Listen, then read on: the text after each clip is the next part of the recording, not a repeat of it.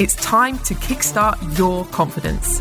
In this podcast, you will hear open and honest interviews with business owners and like minded people who have struggled and then how they have overcome their own issues. Listen to their real life struggles and personal accounts of how they have changed their lives and continue to do so on a daily basis.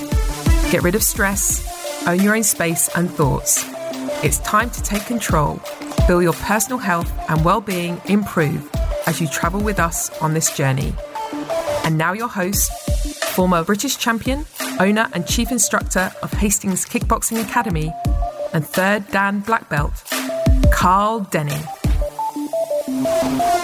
Hi, it's Carl Denny here, and I am with Nikki Wetherill. Thank you for being here today, Nikki. Thank you for having me. You're very welcome. Thank you for your time. And just before you listen to this, I just want to warn you um, or make you aware this is going to be quite a sensitive subject and I'm kind of out my own comfort depth here a little bit. Um, Nikki is a teenage rape survivor and she has gone through a lot of pain and now she's come out the other side and thrived.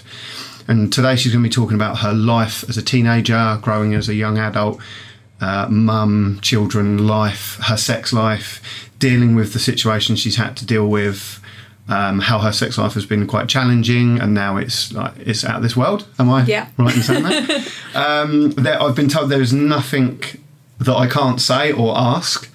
Uh, the more I ask, the better, apparently, because she's particularly open about talking about her life, which is great. So I just want to say thank you and welcome to the Kickstart Your Confidence podcast. Thanks. So, normally I'd write a load of notes, and normally I would have a kind of guide of what I can and can't say and questions I want to ask. But I was trying to write questions of what I wanted to ask you, and I I just come up a blank every time. So, can you just maybe explain to the listeners who you are and what we're going to cover in today's podcast? Okay, so um, I'm Nikki. I am hopefully uh, fun. Um, I love making the most of life. I'm a mother of two, currently 14 and 11 year olds, and a wife of one husband.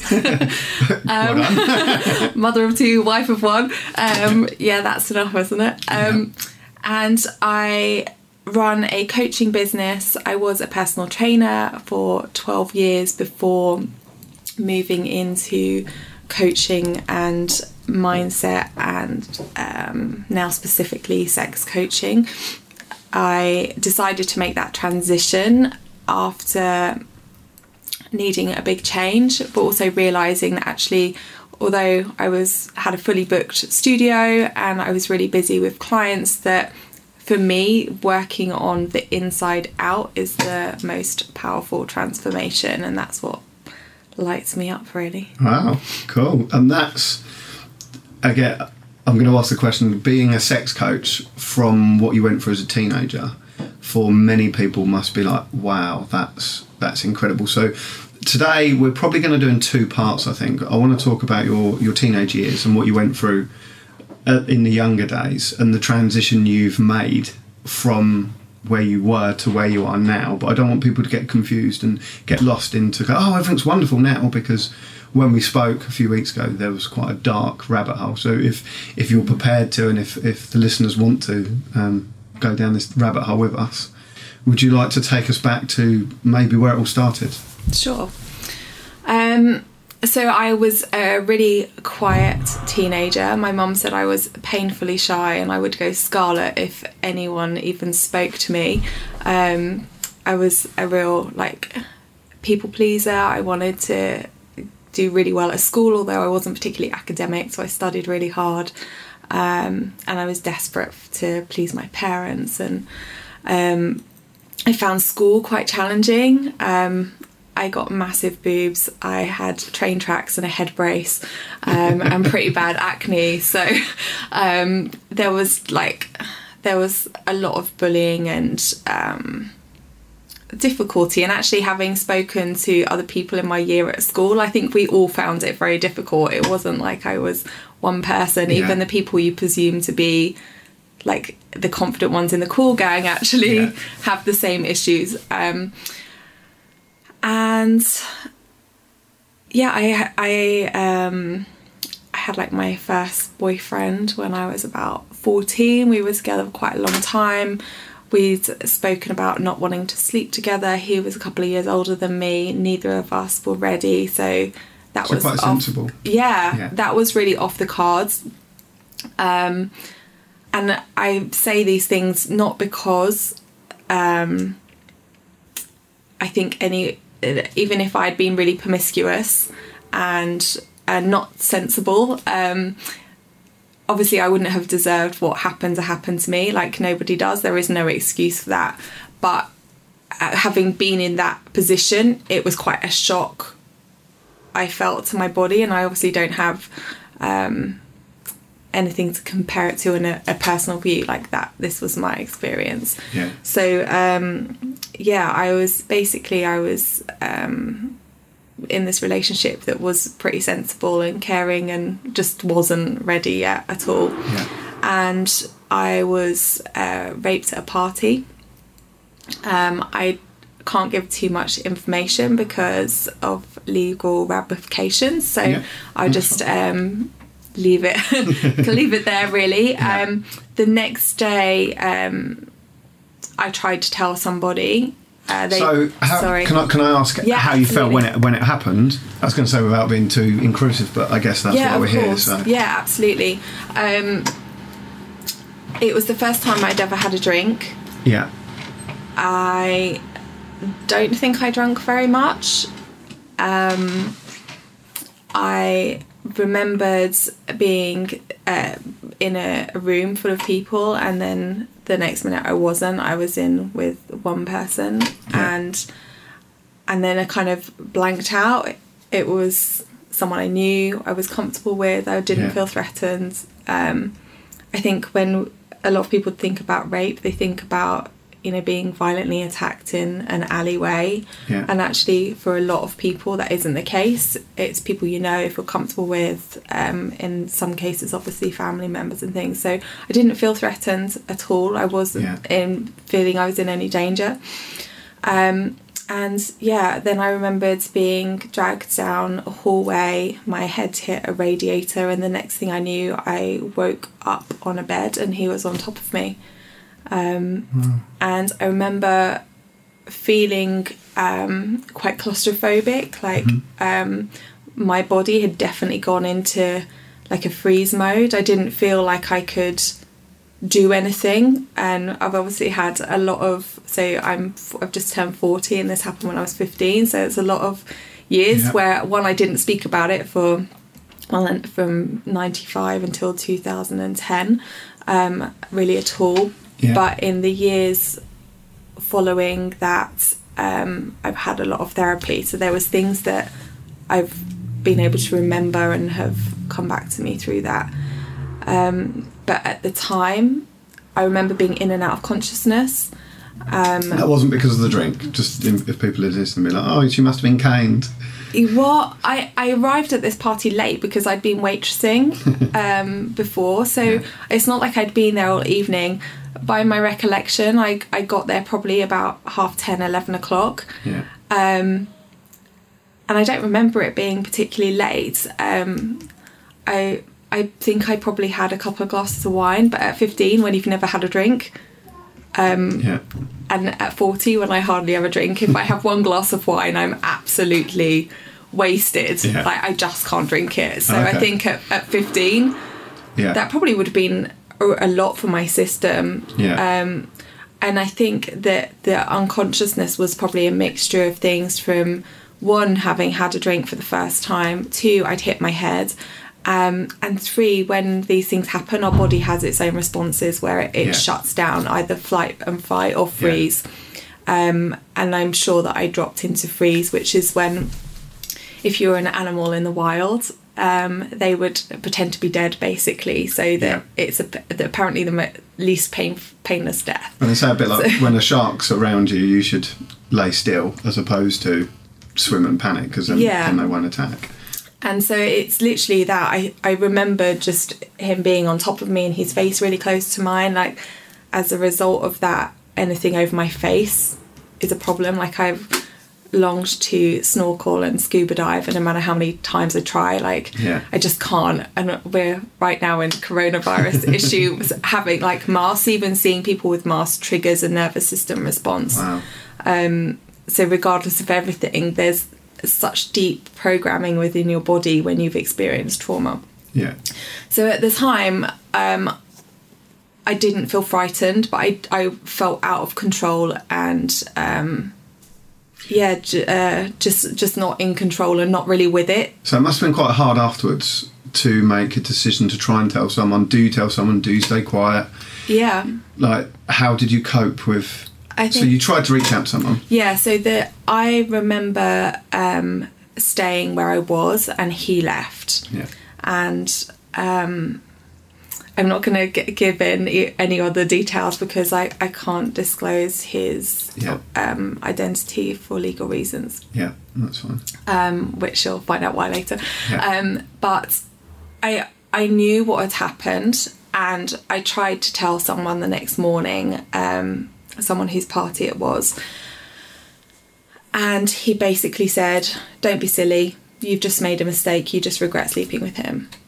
And at that point, being really shy and um, quiet, and also thinking, "Fuck, I'm gonna get in." I hope I can swear. Yeah, yeah, yeah, yeah, yeah you can say. Fuck, I'm gonna get in trouble. Yeah, I one, I've had a drink when I'm 15. yeah, Um, two, like, um, I was wearing a black dress. Like, I remember thinking, my dad's gonna kill me, Yeah. or he's gonna kill him, and I didn't want that yeah. either. Either way ends up bad. Yeah. Um, and now they don't believe me. Yeah. And while it was happening, I could hear people chanting dog from the room below. So they thought I'd consented. So even though I was I was quiet, I you know that I'd been in this relationship for a long time. I wasn't ready for anything. I wasn't actively um, having any uh, sexual experiences. They still, I could hear them chanting dog the night before when it was happening, and no one came to help me. Yeah, So I, in my mind, I just thought no one believes me. No one's going to believe me if they didn't come and help me last night, and now he's saying it's something I just regret. They don't believe me. In hindsight, maybe they thought they were going to get in trouble. Uh, you know, it's a possibility. yeah, Um, and I remember he drove me home, and I went in the house as quiet as I could, and I just went to my bedroom. And from that point, I remember really closing down. Um, I remember anger surging a lot through my teen years. I used to absolutely trash my bedroom. Um, I listened to a lot of angsty music, uh, the Cranberries, and uh, that played a lot. And um, I just remember feeling like I couldn't tell anybody and no one understood. And as a result of that, my behaviour shifted. So um, I got quite obsessive with cleaning myself. So I used to scrub my skin with a nail brush because I never felt clean. Um, I did weird things like hoovering in the night. So I'd trash my room, but then I'd feel like I needed to like Yeah. clean. Like co- clean to me is control, and that's Yeah. what it was. It was trying to gain back control. And then I still. I, this was at the end of the summer holidays, and when I went back into school uh, the following week, everyone chanted dog as I walked through the school gates again. So I knew that there was not a hope that anyone would believe me.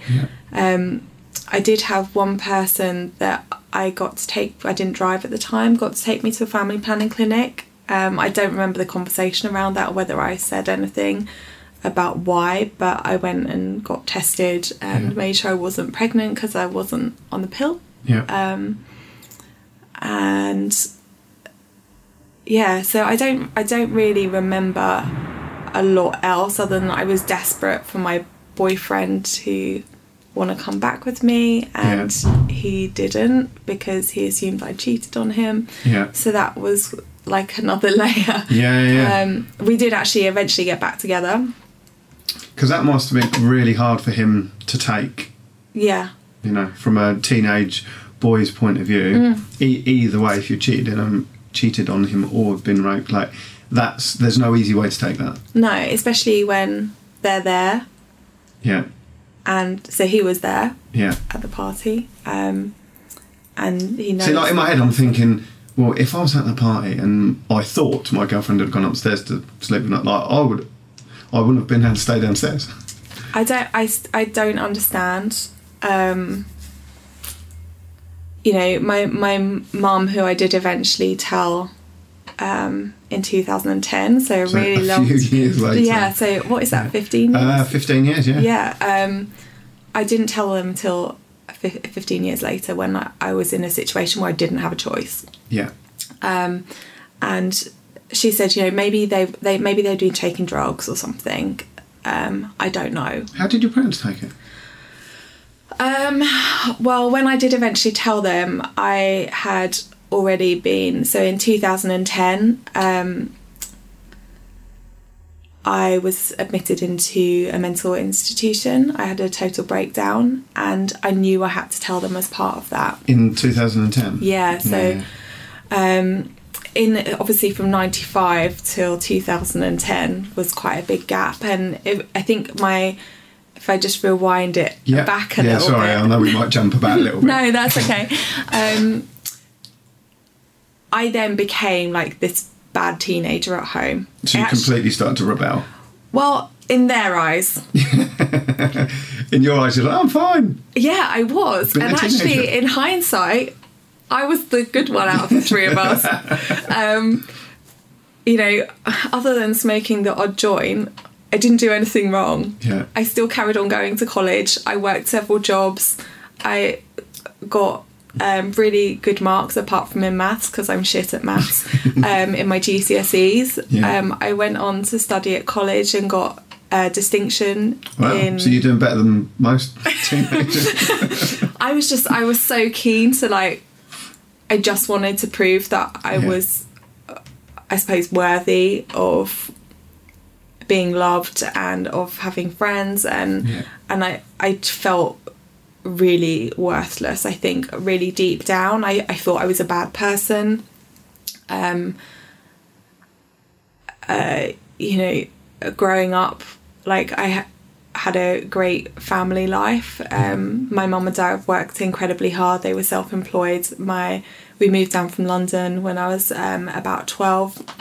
Um, when I was thirteen, my mum fell pregnant with my little brother. So Wow. there was a big age gap there. So she was really busy. A recession had hit.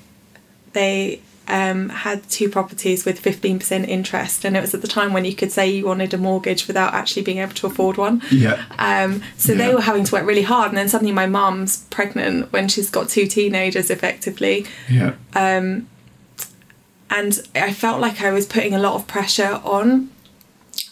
But yeah, I just I I think after I worked really hard at school, and then when I got to about 16, 17, I decided I wasn't prepared to put up with people's shit at school anymore, basically. And I ended up leaving um, my A levels after like halfway through the first term and going on to college to do a diploma instead. So it was a total like I took myself out of that situation. Yeah. Couldn't be around those people. I couldn't be in that school environment that I felt didn't protect protect me in hindsight. Um, and just it was like a clean slate, which felt really fre- refreshing. Like I was able to be myself. Naturally, I'm quite. Um, I don't. I don't like the the norm. You know, Yeah. I've got my own way I like to dress. At the time, it was purple bell bottoms, buffalo trainers, bindies, Yeah. um, anything from a second-hand shop that was quite retro, and Yeah. pillar box red hair. So Which I is really in at the moment. yeah. You were just setting the trend 20 Yeah. years ago. I'm kind of going back there now. I'm just not prepared to dye my hair. Um, but yeah, it was like a real clean slate. Yeah. And I made new friends, and I came. I was studying down at Hastings, so um, I loved being in with that kind of bohemian vibe and Yeah. just reinventing. Which Hastings really. got a massive, yeah, massive. Uh, especially when you're an art student. yeah, definitely, definitely. It was brilliant Yeah. and just felt like I was able to try and find myself really outside of what I was pigeonholed in Into yeah, in that place. But to my parents, they they saw me going out this huge and rebellious. yeah, Yeah, and I still the the jokes about when I was a bad teenager come up.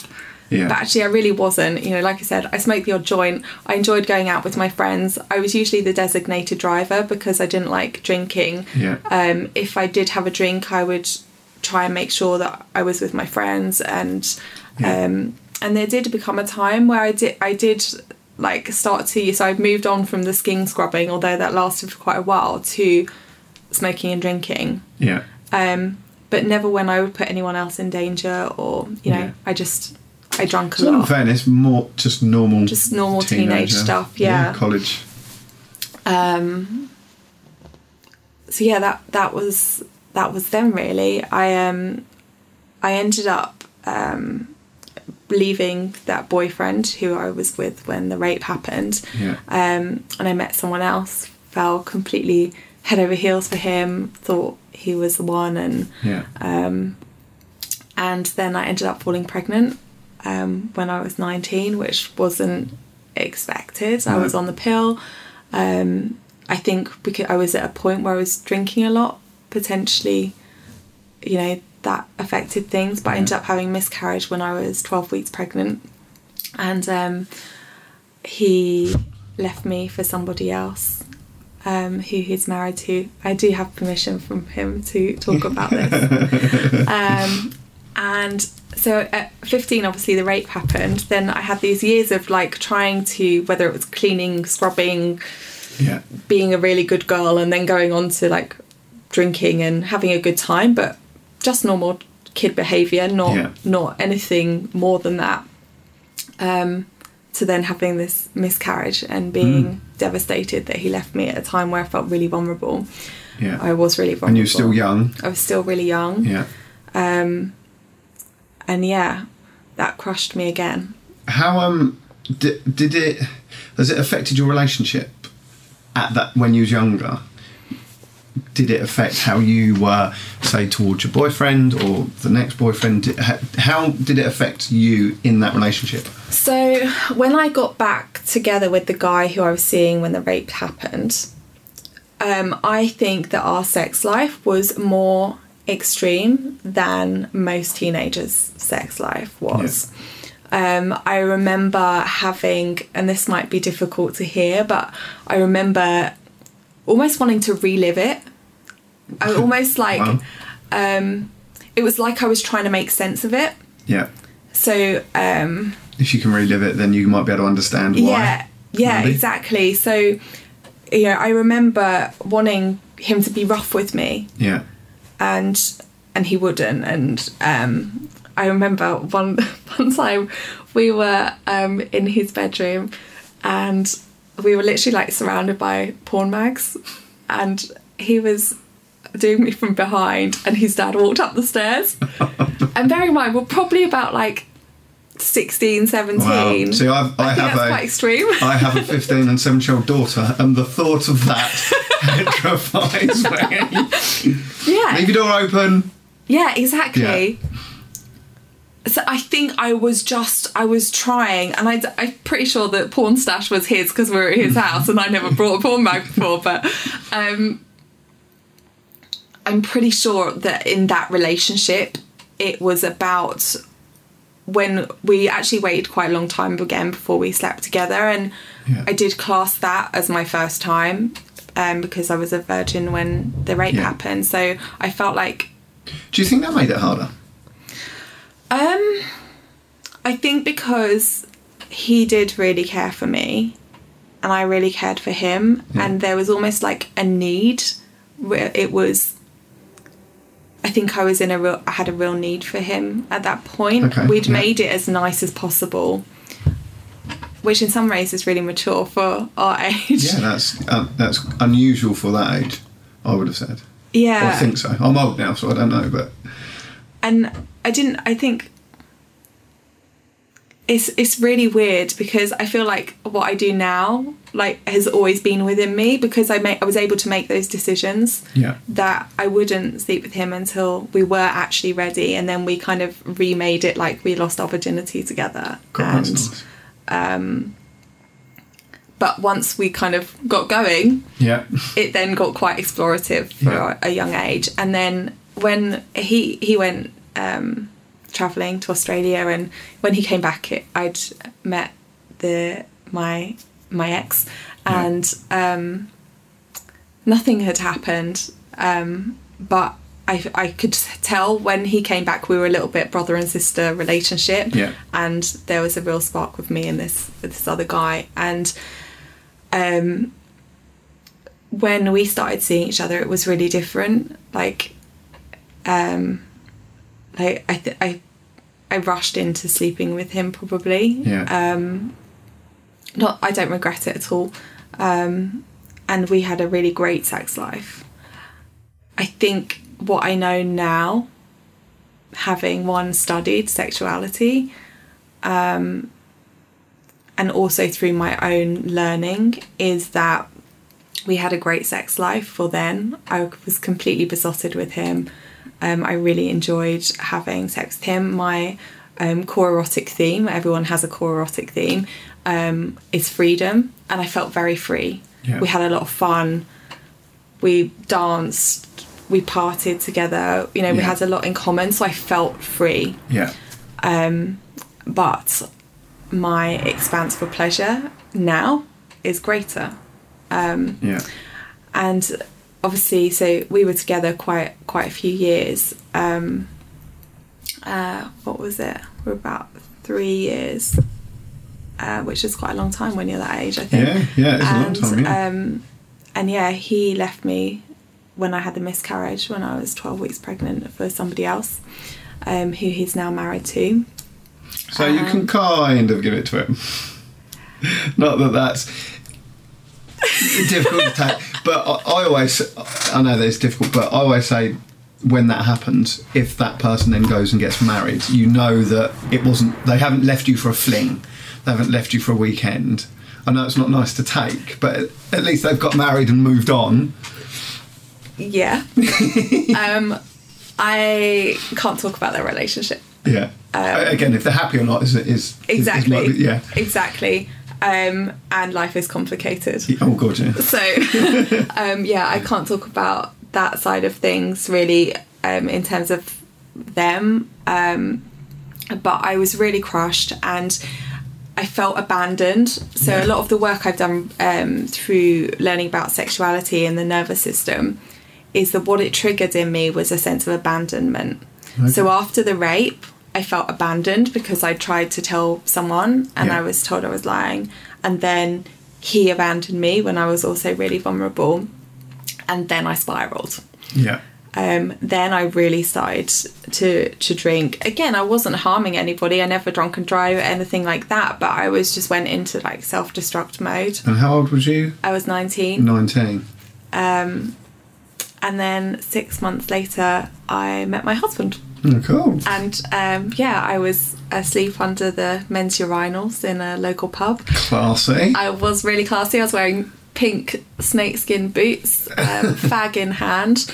Um, I regularly used to get very annoyed waiting for the girls' toilets and use the men's instead. yeah, I, uh, again, I I went through when I when I slept with my wife and um, when I went through my divorce, I you know I went through a bit of self destruct and you know didn't know which way to turn and um, I went out quite drinking quite a lot for a little while and um, yeah I remember regularly thinking.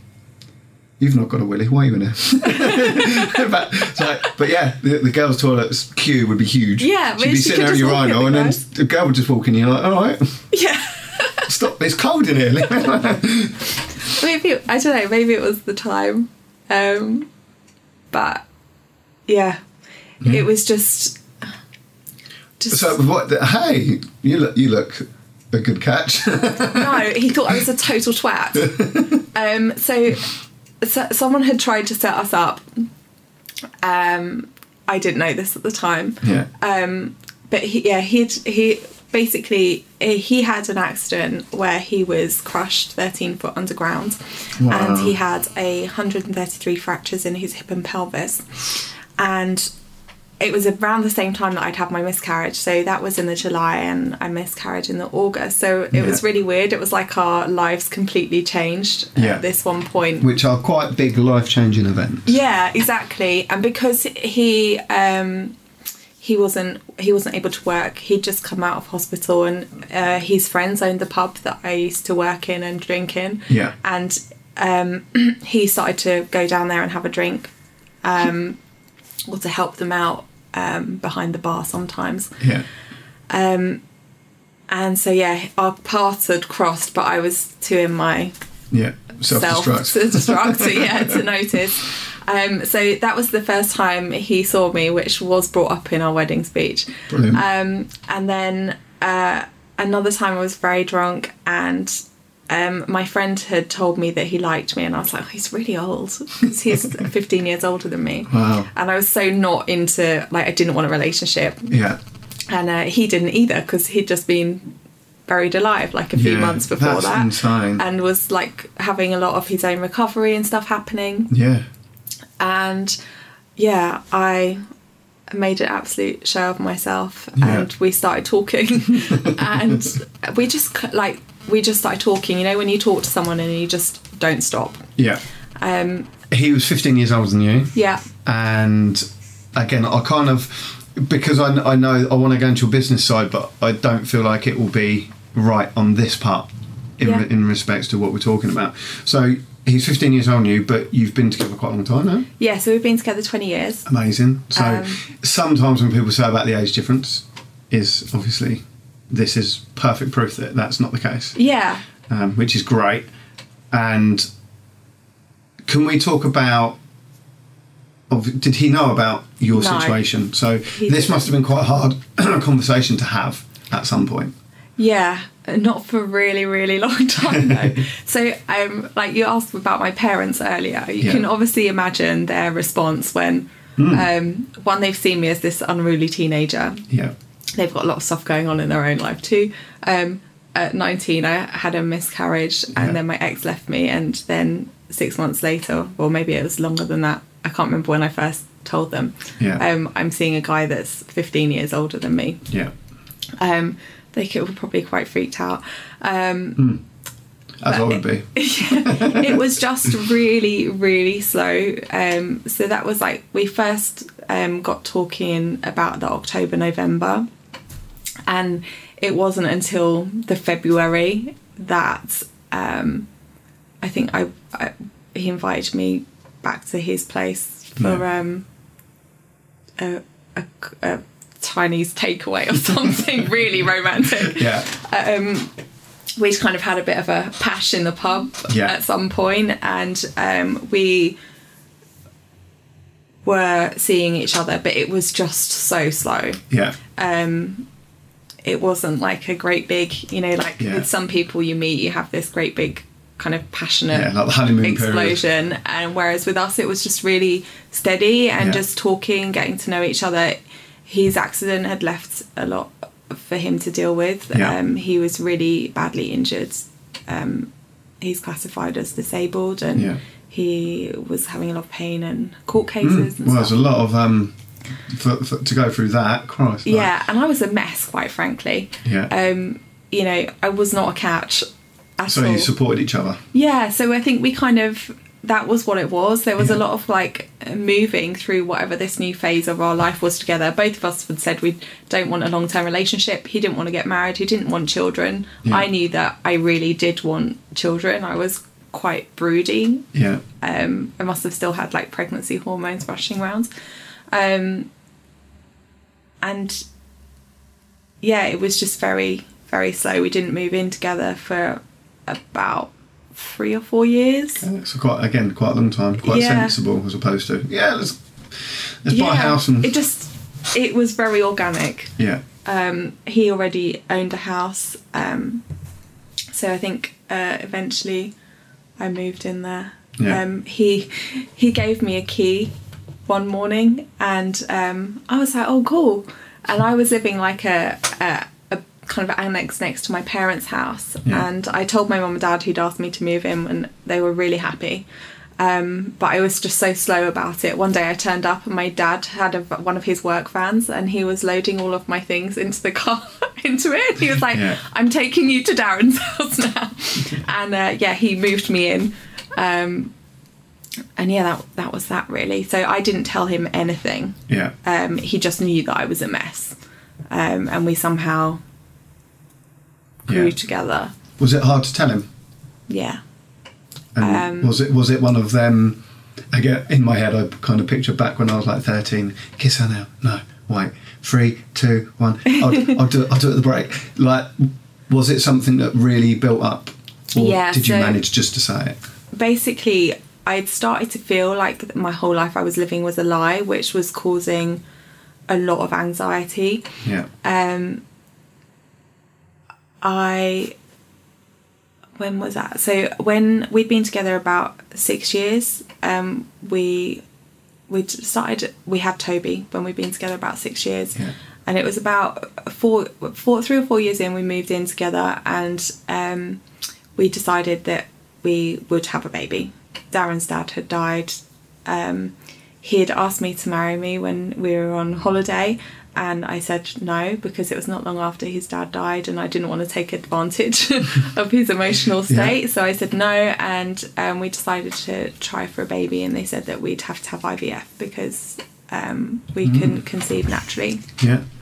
um, partly due to his accident and partly partly due to stuff that was happening with me. Yeah. Um, and so we had this baby, and after we had him, I ended up with really bad postnatal depression. I had a really traumatic birth experience, um, and it, it lasted for about a year. Yeah.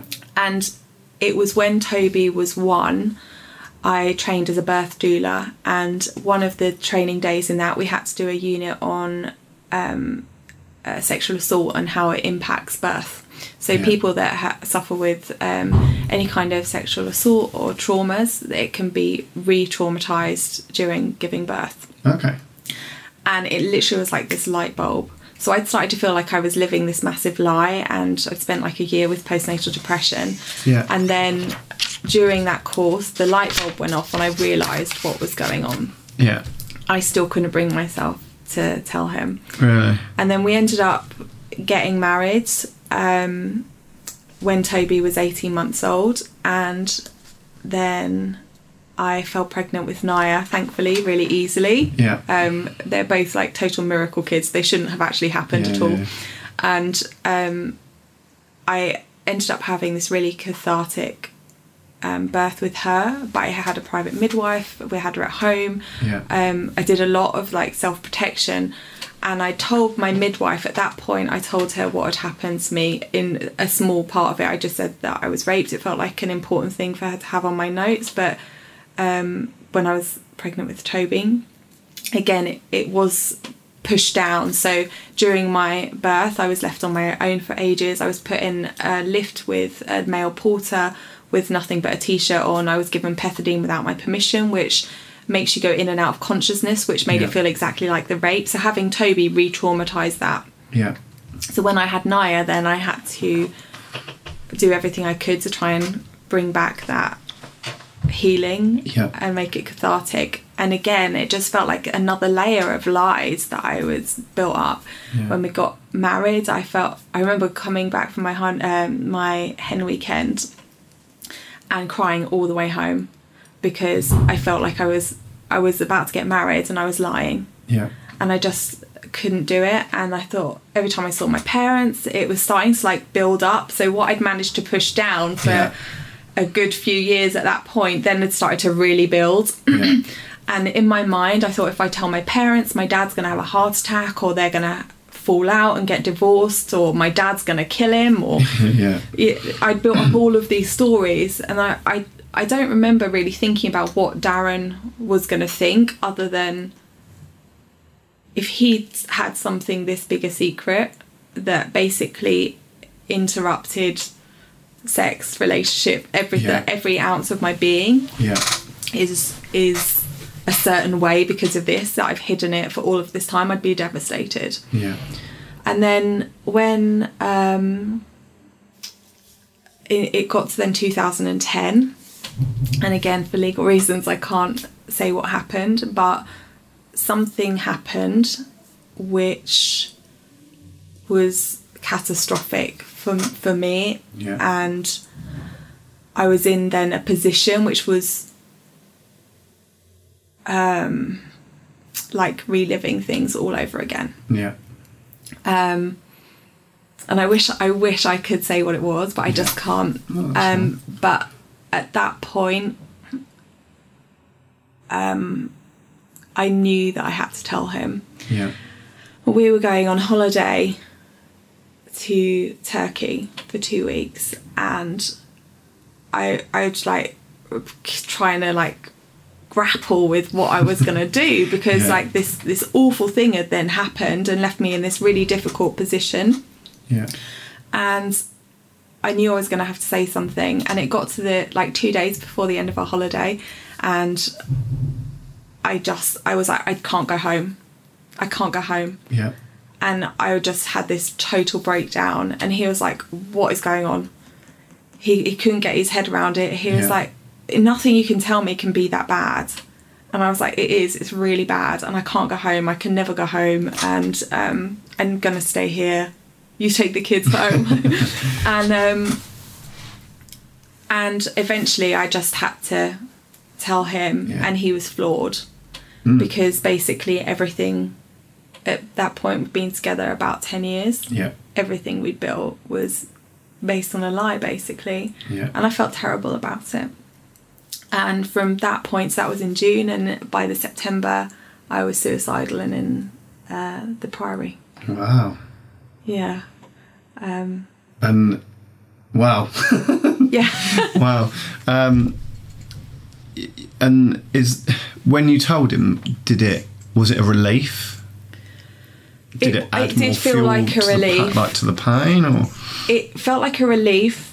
Um, I felt bad that I then put something onto him because I'm like I never like to put anything onto anyone. Yeah. Like I, I can do it myself. yeah, I will hold a lot of my stuff myself. Yeah. I've kind of learned through things that happened that my body response is that I need to be really independent and I need Yeah. to hold myself and just deal with stuff. Yeah. Um, so I felt terrible that I'd put it onto him, and that was another reason that I'd not wanted to tell my parents because then they're going to be really upset. Like Yeah. as a parent myself, I know what what if my Yeah. daughter. You would want to know, wouldn't you? Yeah, I'd want to know immediately, not ten years later. Yeah.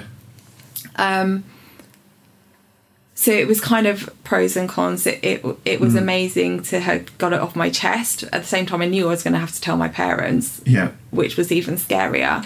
And I knew this was going to be a, a really long, ongoing process that I couldn't escape from. It must have been there hard was for Darren as well. yeah, it was really hard. So from the June to the September, what happened was that my mental health just started spiraling. Um, I started having awful flashbacks, 24 hours a day, seven days a week. It was like, you know, those old black and white cinemas where the just flashes across, and it was like that across my forehead, Wow. where I could just see him on top of me, and it just repeatedly flashing up. I could, Yeah. I could feel him. I could smell his aftershave. Even now, if I smell that Really? aftershave, it, it um, That's great. It- That's it's quite jarring. Like amazingly crazy. Because a lot of people, you kind of see it in films, don't you? Like when they show a flashback in a film, Mm. Yeah. and like so, you know, people go, "I wonder if it would be like that," and it obviously is. It was, There's triggers that yeah. that set it off. And it got to the point where if Darren even touched me, I would like flinch. Yeah. And we would still be sleeping in the same bed. Um, but if he would roll over to, you know, he'd want to ha- be intimate, Yeah, then although I knew it was him, it would feel like yeah, the other guy. yeah, Um, so there was so many triggers. If he kissed me too hard, you know, and I eventually I just was then pushing him away basically, and he felt massively rejected. yeah, And one of the things I wanted to touch on was um, that actually you can be suffering a lot with mental health issues, and that's awful. But having I asked him. I I give talks in Ibiza at a retreat a couple of times a year on Yeah. this. The talk called Hope and Freedom, and I asked him to write down his experience of dealing with me at this point and he said that his confidence was shattered to smithereens Yeah. he didn't know like he was walking on eggshells all the time he didn't know what to expect he knew i was at home with the children looking after them so he was worried about that because they were three and one Yeah. Um, and I cried all the time. I was explosive. I couldn't control my emotions. I could. I literally couldn't control anything. And then I'd suddenly be like frantically cleaning. Yeah, yeah, back to and that. like yeah, doing all of those things. So I didn't drink, but um, I also exercised a lot. Yeah. So um, Which is escapism for a lot of people. yeah, exactly. Well, After I had Toby, I'd put on a lot of weight. I went from being like a size 10 to 12 to an 18. Um, And I, I got into fitness to lose Yeah. the weight and realised that it really helped with my postnatal depression. So Yeah. I got into PT for mental health benefits. Yeah. Um, So I just started training a lot and I would do, I did all kinds all kinds of things Yeah. but yeah he didn't know what to expect when he came home and he was Yeah, like, like, he just what am I wanted to walking run into away today? yeah Which I get that there's another whole podcast on the side of what us men yeah have to put up with as well. yeah Because it is like you go to work and you think, what am I going to come home to? Is it going to be yeah absolutely normal? Is it going to be mental? Is it screamy? Is it going to be tears? Yeah. Affectionate? Uh, aggressive? Yeah, and he really didn't know. Hmm. Um, and I, I think you know I have a lot of respect for him for staying because I think a lot of people would have walked. Yeah. Because that was just the first three months of what was actually a really long four year kind of Yeah. battle, really. Yeah. Um, and then by the so that was at the June and it slowly spiraled and I would not sleep. I remember sitting up at night like I'd rock, um, and I'd put stupid stuff on social media, just praying that someone would notice something was wrong because I couldn't physically speak. Yeah. Um, I was in that kind of freeze mode of not being able to speak and say yeah, and no, I felt like no one noticed. Um, but I just couldn't say it yeah. Um, I couldn't even say the word rape at the time. So when I told him, I couldn't actually say I was raped. I had to like do this whole roundabout way of, Yeah. you know, when you do this, when this happens and you don't want it to happen, but someone puts their dick in you when you, you know, it was really like, Yeah. um I just, it took a really long time to say the word rape. Yeah. Um, and yeah, so then uh, one day I just, I remember losing my shit. And I remember the kids were playing in the playroom and there was a baby gate and like I was in the room across the hallway from them. And I don't know what happened, but when I was back in the room, I'd broken a metal baby gate. Yeah. And I, I remember thinking, if I don't ring the doctor tonight, I'm going to be dead Wow. and I literally picked up the phone. I knew if I didn't ring them then I wouldn't be alive that night. Like I fantasized about how I was going to kill myself, like what would happen. Um, and I'd made a couple of very poor attempts as a teenager. Yeah. Um, it, it felt like, I mean, they, they, I did stupid stuff. Um, like drowning yourself in the bath isn't a thing.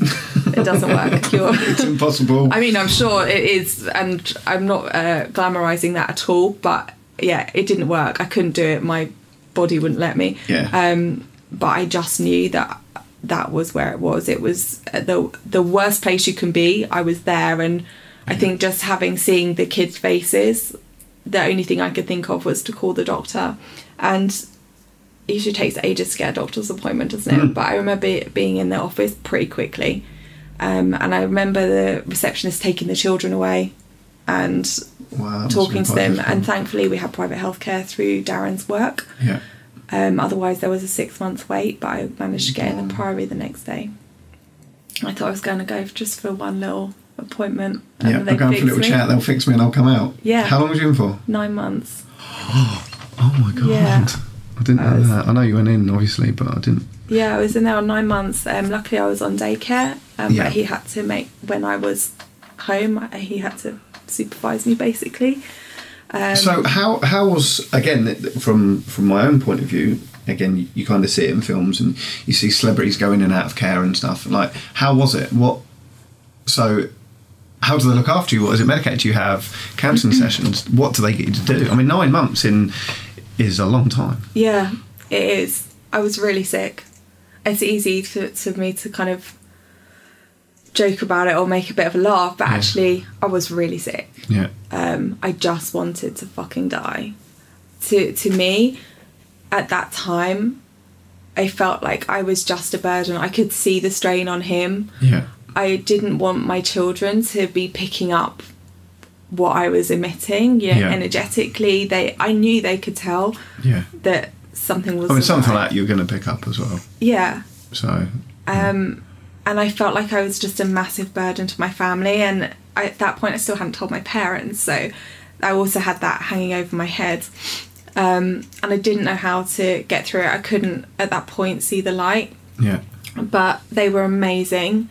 Um, without a doubt, I wouldn't be alive without them. Yeah. Um, I went in and saw um, a, like a, a psychiatric consultant Yeah. um, and I was diagnosed with bipolar 2, PTSD, anxiety, and OCD. Oh, it's a few letters. Just a, just a few, all the three letter things. Yeah. There was a lot of three letter things. Um, and um, they said, I think my understanding of bipolar is that it can be something that is genetic, but it can take something like a trauma to trigger yeah. the res- the activation, if you like. Yeah. Um, uh, and that's that's what he said that you know essentially um, my my I had two granddads that were, had mental illnesses Yeah. um, on different sides of the family, so there was that kind of underlying, but it took this to trigger, trigger that, to- and then the PTSD was obviously just as post traumatic stress disorder Yeah. um, took I, I'd had it for a long time, obviously, uh, for 15 years. yeah. Um, and it had manifested itself in various ways from the skin scrubbing, light switching on and off, Yeah. obsessive cleaning, drinking, um, I suppose that sounds like my wife, things. apart from the drinking part, just the cleaning. yeah, um, exercise, yeah. Um, excuse me, That's and obviously the anxiety. Yeah. was the situation I was in, and yeah, it felt like a lot. Yeah. Um, so I had all kinds of different therapies. Um, I saw the the psychiatric consultant. Yeah. Um, I had like another um, like counselling therapist. Um, I did um, CBT workshops. So it was a bit like being at school Yeah. and um, then you would have like breakfast and then you would see your consultant and then you'd go and see somebody else and then there'd be like a break time and you'd go and sit in a room and sometimes they do like these strange exercise classes and obviously because everybody in there is in different states some people are so sick Yeah. scarily, scarily sick, and you would hear people screaming and crying, but then you'd see other people that were really just managing their illnesses. It was really inspiring and saddening. Um, I met some great people, Yeah. um, and we formed like a some of us a really nice bond Yeah. of other people that had similar stuff. I definitely think it helps. One of the reasons I wanted to do this podcast is it because we're in the middle of COVID again. Um, more people are starting to reach out and talk, and I, I really feel that when when you know that you're not the only person going through that Yeah. pain or that that problem or whatever the issue is, knowing that you're not alone is so powerful on a completely different kind of side. But if you if you're on a long drive by yourself, it's so boring. But if you've got someone sitting next to you, Mm. they don't even need to have to say anything. But just having someone next to you makes you feel better because you've got someone going through the same pain of the long drive. Yeah. So to be in a place, to go to counselling, to talk to someone, even if it's just reaching out to your friends Yeah, uh, and saying, look, this happened, I'm struggling with this, what do you do when that happens? Which I'm sure you have found out massively with your, your sex side, which we'll go on to on part two, I think, yeah, um, which is going to be really interesting. But understanding that you're not alone, Yeah, and it was it was really lonely uh, for a long time because um, a lot of people just don't understand. Like they think that they do, but it, unless you've been there, I, I don't Yeah. really think you do. Either as someone that's supporting someone with mental health issues or as the person that's been there. You know, a lot of people would say, "Oh, well, I have ups and downs too." Well, bipolar isn't just normal and ups it's and just downs. not an up and it's not a bad It's not just a bad day. it's not just a bad day or a bad week or an emotional day. The the the kind of things that um, lead with that, and there's a lot that comes with it, and that feeling lonely and people not understanding Yeah. is difficult. I think as a society, we've got a really long way to go Hmm. in being empathetic for people's hidden illnesses. I definitely think the British are worse as well. I was listening to something the other day and they were saying that the British are so bent up on keeping it inside and not talking and not telling people and you know, it's embarrassing to talk about your issues or your feelings or, you know, certainly for men if they're feeling depressed or crying or think they're rubbish at sex or, or whatever. It you know, it's it's taboo for the British to talk about Yeah, it. exactly. And so I'm obviously over here with like my stuff, and then my husband is like he's working full time. He's got two toddlers. Yeah. His confidence is crushed because his wife's rejecting him. Yeah. Like, and it was really hard. You know, it was really hard. But um, one of the things that I found really most helpful was um, something called EMDR Okay. um, and it was brilliant because when you go through a trauma or um, I think when I use the word trauma, I don't just mean sexual trauma. Trauma is relative. Like I often say, your goldfish could have died or your grandmother could have died. What you feel, you feel. Yeah, definitely. Yeah, I, I say that quite a lot actually. It's, yeah. it's so many Pain is still pain. pain is still pain. It doesn't matter if Karen up the road's got it 10 times worse than you. I think people are really good at pushing down what's going on by comparing it to what someone else has. And yes, we can be really grateful in where we are, and that's so important um, for our well being. But negating what needs addressing because you think someone else is worse off is Yeah. only damaging to you. If we don't deal with our issues, they manifest themselves in physical illnesses um, and all kinds of Yeah. of ways. Um, so yeah, the the Priory was amazing. It was a little bit like being at school, but with lessons in different therapy techniques, and they basically gave me a toolbox, Yeah. and I describe it as learning to drive. So it was like going to learn to drive to pass your driving test, but Yeah. you learn to drive afterwards Yeah. in the real world. So after I left the Priory, I then had to learn how to exist without having the crutch of that support constantly. I obviously I carried on as an outpatient for quite Yeah. an it was about another year, and I still have therapy when I need it. Yeah. Not all the time, but especially with what I do for a job, it's really important that I make sure that I'm dealing with my stuff so I can hold space For other people. neutrally for other people Yeah. um, because just because you're in an amazing place now doesn't mean that stuff doesn't still rise. It's Well, just how we deal with it. Yeah. The sun rises and the sun falls and life continues and you can't a lot of the time you can't choose what's going to happen the next day and life does change. Yeah, Look at COVID. yeah, You know, 12 months ago the world wouldn't have gone, "Oh, we're going to put you on hold." Yeah, and shut down businesses and shut down travel and Mm. like if you it's again it's the things you'd see in films isn't it exactly. so you don't know what's going to come around the corner so You really don't. And th- this got me uh, really thinking a lot about invisible illnesses recently with um, that people being challenged. Like, I cannot wear a face mask. yeah It It's just too much. yeah um, it makes me hyperventilate. It feels really triggering. Yeah. Um, and it's obviously a long go- going thing, but wearing a lanyard is also like wearing a flashing sign saying Yeah. I've got something wrong. And it got me thinking about people that have colitis and stuff like that. Like with I do work with pelvic floor health, yeah and some of the people I work with have invisible toilet conditions, Yeah. uh, bladder bowel conditions, I was and literally talking to someone on Tuesday about that about they want to come to the gym but they're scared because of that exact issue Yeah, but if they're out, like finding anyone that's had a, a toddler or uh, you know can probably empathise with this or a bladder infection or something. yeah Sometimes you need a toilet and there isn't one around, and you have to ask. But to prove that you have something wrong, to get understanding and Yeah. compassion from people, like I think we need to be a lot more understanding as a whole of people with invisible illnesses in society yeah whether it's mental or physical, and not question like why can't we just be kind? yeah And if someone asks for your toilet, go, yeah, of Yeah, course course you can. can. Not no allowed problem. to. Yeah. Have you brought a coffee? Yeah, exactly. Yeah. Um, yeah, it made me think about that a lot recently. Well, I think I think we'll go into that in part two. If you're still with us and listening, uh, we've got a really good part two coming up, which is kind of has Nikki's matured, grown up, dealt with issues, come out of the priory, and how she's moved on with her business and her life.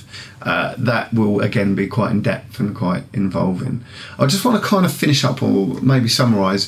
If anyone's going through what you've gone through, if anyone's listening and they're thinking, "Oh my God, like I need to speak out," have you got any advice or guidance that you could give them that would maybe help them on their journey? Yeah, for sure. Um, I think firstly, anyone that is experiencing any anything like this, or you know, any kind of mental health issues, or something where you feel like you really need to speak to someone, but it's just so scary. That feeling of carrying it in is so damaging to us. Like holding that in, and just find someone. It doesn't matter who it is like literally jump in my inbox um that i really don't have a problem with Yeah. that i've had How can they get hold of you if they need to get hold of you? if they want to get hold of me um i'm at celestial soul coach uh, on instagram and on facebook and my website is celestialsoul.co.uk um, jump in my inbox. There's um, a whole list of mental health lines um, which I share regularly. In fact, I will do a, a blog with those on there, so you've got Amazing. them as reference Brilliant. for when this goes out. yeah. Um, speak to a friend, a family member, your GP, anyone. Like it might feel like there is no hope and there's nothing to live for yeah. but if you can work through it and when you get the right help which is difficult sometimes to get but if you can just persevere with that and just reach out to someone it really is worth it because i'm so glad that Yeah. i went through it and it was a long many years of darkness Yeah. But I think what you've just said is holding it in could be more damaging than letting it out, and that's so powerful because a lot of people are scared of talking out Yeah. because of possibly the repercussions. Yeah, but holding it in can be often a lot more damaging than letting people know or talking or telling Yeah. someone. And it's really fucking scary to say that stuff. Like I've honestly never been more scared in my life than when I told my mum and dad what happened. And and it was really hard because you don't want to hurt other people that you care about, but also in holding it in you're hurting yourself Yeah. so much and also the people around us anyway because it comes out whether we realize it is yeah. or not. Um, Yeah. so yeah, just reach out to somebody. Amazing. I just want to say thank you so much for your time. Uh, again, if you're listening, I hope this has maybe empowered you to talk out. If you do need to reach out and talk to someone, uh, the co- the the podcast is about confidence. So this is just hopefully going to give some people some confidence to speak out. We are going to do a part two, which is going to be probably quite graphic and in depth on how you have moved on and you wouldn't have got to this part of your life without speaking out No. and dealing with what you've had to deal with in the past. So it's so important that I think that we deal with our demons um, because it holds us back. And if you want to get on in life, I think you you need that to be able to push on. Is there anything else you'd like to add at all? No, I don't think so. I think I think that's it really. Just yeah, whatever you do, reach out and um, yeah, thank you for listening. No, you're welcome. Thank you. And again, once you, if you are listening, I really do hope this has helped, um, even if it's just a few of you, because um, I know a few of my friends have had to go through this, so I'm going to share it to them straight away. And I really hope they find, you know, some solitude, some confidence, some strength within it. So thanks for listening, as always, guys. Uh, watch out for part two. That will be coming in a few weeks' time. And uh, just remember, it's not just a sport; it's a way of life. Thank you, Nikki. Thank you. Thank you for listening. If you enjoyed today's chat, have any questions or feedback for us, or would like to be on one of our podcasts, leave a review and we will happily get back to you. If you would like more details on how Hastings Kickboxing Academy can help you or a family member, find all our contact details in the show notes. Make sure you subscribe to HKA's Kickstart Your Confidence podcast. And remember, it's not just a sport, it's a way of life.